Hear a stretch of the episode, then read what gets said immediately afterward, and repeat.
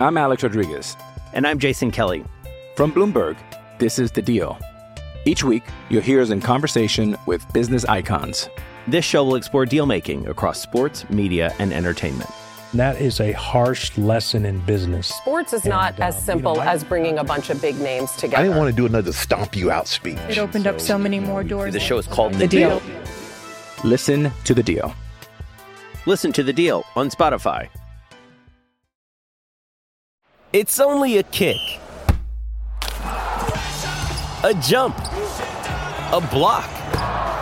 It's only a serve. It's only a tackle, a run. It's only for the fans. After all, it's only pressure. You got this. Adidas. With threats to our nation waiting around every corner, adaptability is more important than ever. When conditions change without notice, quick strategic thinking is crucial. And with obstacles consistently impending, determination is essential in overcoming them. It's this willingness, decisiveness, and resilience that sets Marines apart. With our fighting spirit, we don't just fight battles, we win them. Marines are the constant our nation counts on to fight the unknown. And through adaptable problem solving, we do just that. Learn more at marines.com. Everybody, listen carefully. You're listening to the SEC Insider Hit, Hit on the Boat Bounce Show. Fueled by Fleetway Market. Fuel up your car and cooler at Fleetway this football season. Let's go. Uh, you can watch the show on Facebook. Search the Out of Bounds Show. YouTube, search Out of Bounds Sports. Good morning. Welcome in. Armchair QB Monday, having some fun. Uh, Rebs and Dogs win, so everybody's excited after two big uh, home victories against conference foes. And Mike Leach needed a big home game win. I mean, yeah, he beat NC State and Kentucky last year at home, but let's be honest, that just doesn't have the juice. I'm sorry. And uh, that's his biggest home win. He needed to do that in front of the home crowd at Davis Wade. You know, Kiffin's already done that. And um, they put the exclamation point on the game uh, late in the game. It was close for a while as uh, Mississippi State prevailed. And now there's questions around Jimbo and the Aggies. So your SEC Insider hit is brought to you by Farm Bureau Insurance. Bundle your car and home and save with your local Farm Bureau Insurance agent. We welcome in our friend Tom Luginbill, national college football analyst with ESPN. And Luke's joins us on the Yuengling Lager guest line. Uh, can you remember, uh, and I'm sure it's happened, may even happen recently, but a team like A&M that's gone, I think, three classes in a row, top five, and last year's class, number one, um, that looks this bad on the offensive line, but the team as a whole is trending the wrong way considering they're now considered an elite recruiter, Tom. Well, they're considered an elite recruiter, but what what do we con- are we considering that as five, six, seven classes in a row, or one and a half classes considering COVID? Because I think that's the thing that to me has been a bit of a a myth in all of this, and that is, and you've heard me say this before, until proven otherwise, they're an eight and four program. All right. They've had two double digit win seasons, as you've heard me tell you, in 24 years. 24 years. So we looked at that 2022 recruiting class, right? And everybody's oohing and on, and, and, and that's great.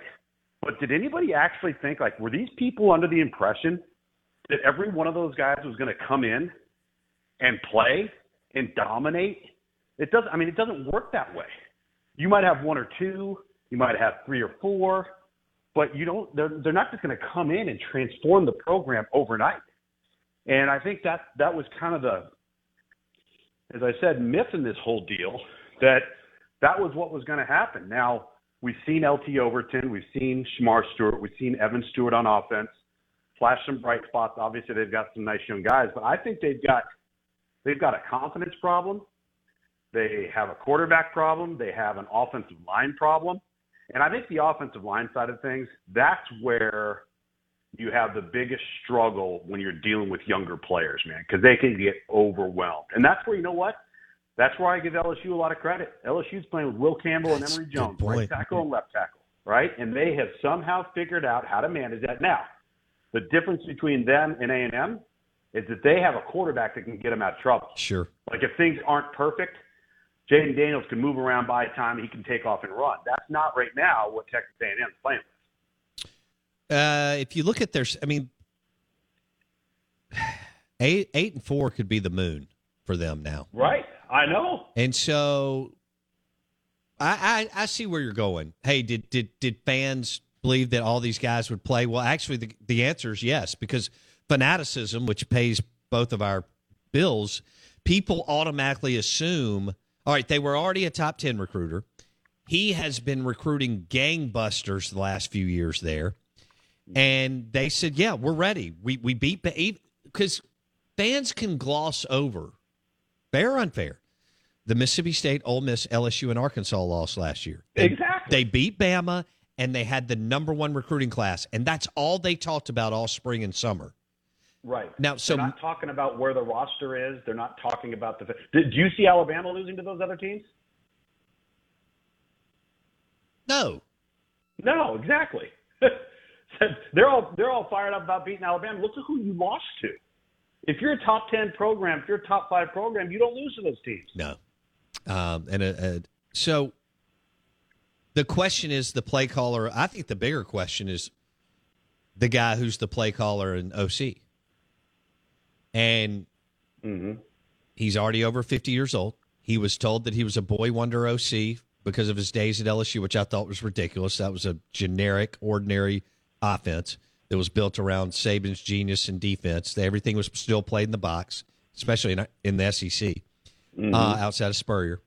Um, so where does this go? I don't think he's got the ability because he believes I'm a national championship coach. I was the boy wonder at LSU 01 through 06. That's me. That's who I am. I don't think he has the ability to pivot. Do you? Well, um, he hasn't proven to yet. Now, you know, you go back and, and, and really here's his reputation. So he inherits he inherits Christian Ponder. The guy gets drafted in the first round.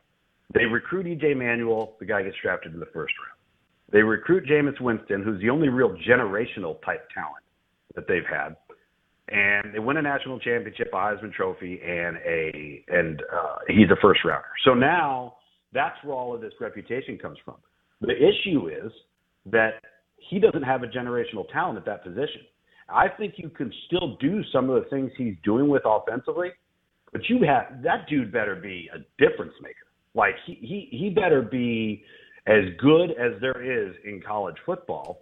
Um, and and that's not what they have right now. So what does what does that do? It over magnifies how they're going about it. Right? It makes it look worse.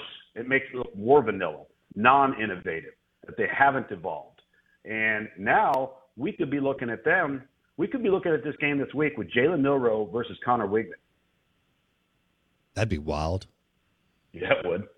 I um, think Conner Weigman's better than their other quarterbacks anyway, but he hasn't played, so there's obviously a lot of risk there. Right. I mean, you're talking about throwing a And he's a freshman fre- with a lot on his shoulders.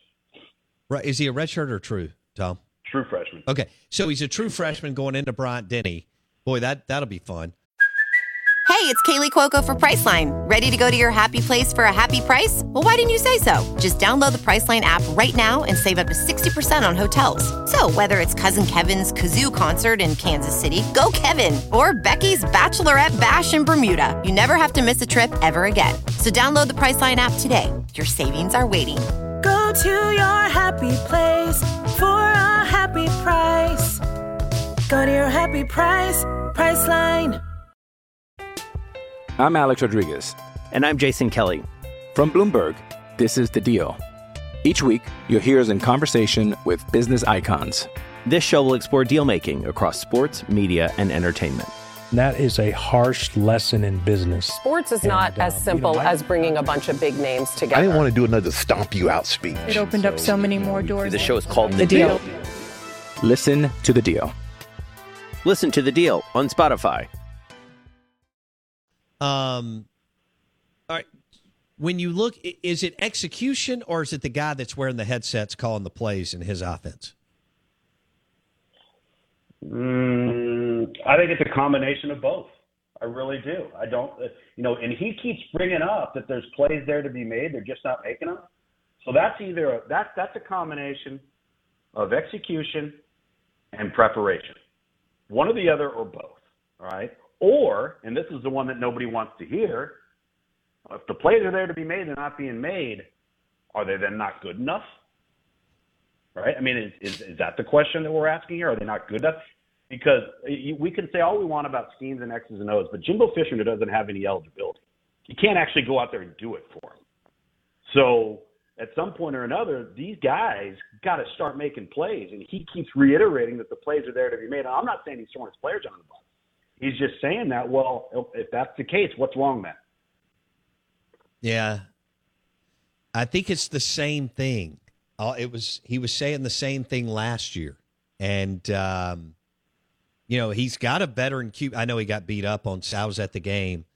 Uh, the Mississippi State defense. Max Johnson is one tough kid. Yes, because the Mississippi State defense just absolutely crushed him all day. Um, yeah, that offensive line is just. And I told you, I, will tell you, when that stadium gets rocking, I, I thought they would have a hard time.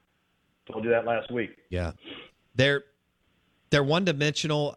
Well, I don't even know if they're that. A chain's good, but but the offensive line is so bad. Did he miss not going to the? All right, they're A and M, and they'll they'll they'll throw money around and I, whatever. All right, that they they'll go and they'll do what they need to do. Was it a big whiff by Jimbo and the staff to not go transfer portal offensive line while we were talking about all the high school dudes that they landed? Um, maybe to some degree, unless they overestimated where they thought they were in the offensive line, and that could be the case as well. And the problem is, is the transfer portal as far as the caliber of player that you need um, at a place like Texas A&M to get better. One of the least represented positions in terms of numbers in the transfer portal is offensive line. Right. Uh, at high level guys. I'm talking about like difference maker, big time player guys. So I would also ask the question, and I'm not, no, I don't know this off the top of my head. How many, how many were actually available that would have made them absolutely better or convinced them would be better than what they currently had? And that's probably the question they were asking themselves. Um, let's switch gears. Leach needed a big home win. Well, you need to win a conference game, but a big game at home.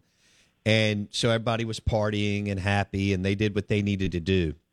Um, you can give me a quick takeaway from that game, but I also want to tee up the fact that they host an Arkansas team, and this is a very winnable game for them. And Arkansas has just gone through two uh, very, very physical games against A and M and Bama. Yeah, they really have. I mean, they're they're going through a gauntlet, right? Their schedule, and a lot of people talked about that schedule coming into the season. That you know, Arkansas is going to be a pretty good team. They're going to be improved, but that is that's murderer's row right there. And um, I'll tell you, um, I, I'm really impressed with you. You know, you talk about the transfer portal. That's where Ole Miss has done the best job because it's not it's it's not just that they went to the transfer portal. They were very very specific in what they were targeting and who they went after and why. Um, you know, having conversations with Lane and with, with Coach Partridge on defense about the research and the homework that they did on those guys. Because remember, if you're going to do that and guys have, let's just say, two years of eligibility or maybe three years of eligibility or maybe even one, you can't miss on those guys because you'll ruin your depth of your football team, right? Because now you've given all those scholarships to those guys and didn't give them to a four or five year kid out of high school. So whether it's Khari Coleman, okay, we talked about Zach Evans, Michael Trigg, Jackson Dart, what, whoever it is, that is why Ole Miss is playing so much better right now. Yeah. Um, and it is impressive. They went all in. Uh, you're right. I mean, he they had dedicated staffers in house, did a lot of research, did the legwork. Mm-hmm to make sure they're not going to hit on all of them, but you're right. It is a big group of them that are contributing, and, and it made a difference. And yeah. oh, yeah, because I mean he had to he had to flip that roster fast for them to win as many games Their as they're going to win. Secondaries made a the secondaries made a big difference, and then the true freshman corner is going to be a great player. Yeah, and Judkins is unreal. Judkins is unreal. Was he an ESPN 300? No, he wasn't. He was he was a kind of an out of nowhere guy, and you know we obviously missed there. What the Lane said, he reminds him of Josh Jacobs. That's, that was the guy Good he made the grief. Yeah, I remember. I think he was from like Tulsa, Oklahoma, and spurned the Sooners to Yeah, go to was. Bama. Um, That's right. What a player! I never thought he was used as much as he should be at, at Bama. Um, all right, Arkansas at Mississippi State. Uh, what matchup are you looking for? Uh, Leach is zero and two against Pittman, Odom, and Briles. How do you see this one in Starkville this weekend?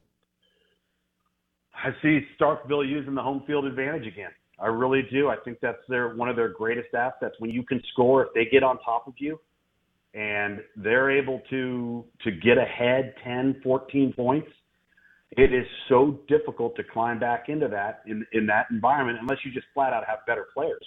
And I don't think Arkansas does. Um, I, I, I think Mississippi State's a pretty good football team, a team that not many people probably want to deal with right now. And they had their fair share, share of self-inflicted wounds if you watched the LSU game, and um, and it cost them. And then they responded, they rebounded.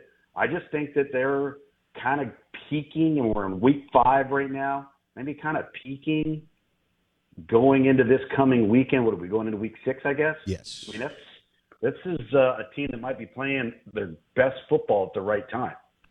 Okay. Um, then Arkansas is one dimensional, and their secondary is not good. This Yeah, I know it. It- And what are you going to do? Are you going to play man against them? Don't do that. Don't do that. Um, hey, I thought about you. I knew you were happy. They they rushed for 144 yards. I saw that. I check it every weekend. I do. I literally I check it every week. I want to say, all right, what has he done? What has he done? What has he what, what, what, what, they trying to pull off here? I love it. And they ripped off a, a, couple of big runs, and uh, It makes a difference, yeah, man. Yeah, they flipped the field on a couple of runs, no question. Uh, okay, let's switch gears to. Uh, so you you like where Ole Miss and Mississippi State are trending? No point in hitting Ole Miss Vandy. They get they'll get a big win this weekend. Mm-hmm. The big win here in this state is can Mississippi State host Arkansas and beat them? And it sounds like you would you're leaning towards Mississippi State winning that game. Absolutely. Okay. All right. Let's go to another one that I think is fun and and big. Tennessee at LSU. We don't get this matchup often. Um, one's four and zero, one's four and one. Uh, LSU's doing enough to survive. Give Brian Kelly credit. Tennessee thinks they are starting to arrive. It's in Baton Rouge, but it's an 11 a.m. game, Tom. So it's not like it's seven, eight o'clock at night in Tiger Stadium. Do you like Tennessee with Hendon Hooker coming in and winning this game, or are you going with the talent in LSU? Man, I, I, I get concerned with this particular offense. As, as fun as it is to watch and how fast it is, and the plays they're able to make, and Hendon Hooker's playing great, but I get concerned with this offense when you play somebody that can outman you up front, disrupt you, get you off schedule, get you behind the chains. Now all of a sudden the focus isn't, hey, we got to get 90 plays in the game. The focus is how are we going to convert third and eight because usually it's third and three. And I think that to me would be something that should be a bit concerning to Tennessee fans. I think Tennessee will score points. I don't know if they'll come as easy as we've seen them come before because I do think LSU is disruptive. And Brian Kelly has this football team heading in, in the right direction. Yes, he does. Very, very clear. Yeah, very clear. He sent a message to that coaching staff and that team after week one that that's not how things were going to be done here. And and they've responded. And the, the other concern I have is Tennessee still has a bad penchant for giving up big plays on defense and has not been a very good tackling football team. Yikes. With LSU's athletes, good luck with that. Yeah, okay. Does Monday at the office feel like a storm? Not with Microsoft Copilot. That feeling when Copilot gets everyone up to speed instantly? It's sunny again. When Copilot simplifies complex data so your teams can act, that sun's shining on a beach. And when Copilot uncovers hidden insights, you're on that beach with your people and you find buried treasure. That's Microsoft Copilot. Learn more at Microsoft.com/slash AI for all. Survivor 46 is here, and so is On Fire, the only official Survivor podcast. And we have a twist this season. The winner of Survivor 45, Dee Valladares, will be joining us every week. We're going behind the scenes of the biggest moments, the how and the why things happen, and the strategy and analysis you can only get from someone like me, a Survivor winner. Listen to On Fire, the official Survivor podcast, wherever you get your podcasts. This episode is brought to you by Hyperice, the leader in advanced warm up and recovery technology. They have tons of innovative products, like Venom heated wearables to help soothe sore back muscles, Normatec compression boots to speed up recovery and increase circulation, and Hypervolt massage guns to improve mobility. Loved by athletes like Naomi Osaka and Erling Haaland. Try them yourself. Get 10% off your order with the code MOVE at hyperice.com. I know it. Tom Luginbill, National College Football Analyst, ESPN. He joins us on the Yuengling Lager guest line. Let's go to Alabama. Um, they're going to win this weekend, but we don't know how long Bryce Young's out. And they've got some tough games coming up, and including at Tennessee. So, you know, how, give me an idea. Let's say he's out four weeks, Tom. I mean, I know Saban was talking about 48 hours, which I was like, what the world? Um, right. Let's say he's out three or four weeks. Uh, could that could that give someone else, LSU or Ole Miss, an opportunity to at least make it interesting, or no? Yeah, absolutely. If if Jalen Milrow proves that he's not going to be able to make the plays in the passing game that we've seen Bryce Young make look routine, right? We know he can run. We know he's a big. I mean, you look at him; he looks like Anthony Richardson. Um, I mean, he's a big physical. Uh, got him out of trouble the other day. I thought what happened the other day was 28 nothing, then it's 28-23, and they had to make some plays, and they had to do it in the second half on the road, and they did. Between him and Jahmyr Gibbs, I was very impressed with how that team responded. I think Alabama learned an awful lot about some guys on their football team because of the Bryce Young injury. So I think there's some building blocks there for Bill O'Brien this week, but they're going to have to come up with maybe some different ways of getting him moving through the air, you know, because he just hasn't played much. Not that he can't do it, right. but he hasn't played much. So I think that could be something that if you looked and they had to play without Bryce for a few weeks, um, can you take advantage of maybe some deficiencies in the passing game that Alabama may have, not as a result of a lack of talent, but more of a lack of experience? Jalen Milrow, for our listeners, is the guy that was playing uh, once uh, Bryce Young went down, number four. Now, this guy can scoot. Um, yeah. Tom, I mean, once he got going, I was like, what? And I know you know all about him. Um, give me uh, the ESPN recruiting uh, playbook on Jalen Milrow. So he reminds me of a faster Jalen Hurts. He's built like him. Um, he's physical like him. I think he has, and, and again, I'm not comparing to Jalen Hurts, uh, NFL Jalen Hurts, because I hate comparing high school players to NFL guys. But when you look at the two guys when they came out, um, a lot of similarities, in my opinion, between between these guys. I mean, Jalen was just under six two. This kid's just under six two. This kid's almost 200 pounds. That's right around where where um, Jalen Hurts was uh, coming out. He is a really, really, really good athlete that needs grooming in the passing game. He needs polish. He needs somebody to work with him technically, fundamentally. He'll get there. That stuff will come, but I don't. He's very. I labeled him as being a raw prospect coming out. The skill set's there, but there's a little bit of sandlot ball, you know, a little bit of street ball in his style of play. Because at the high school level, you just get away with doing Sure. and so now I think as he kind of continues to grow, continues to mature, um, you'll see him become a little bit more polished in the passing game. Okay, so is this who they wanted? Is this who I, you keep up with it? Is this who they targeted, or did they lose out on someone?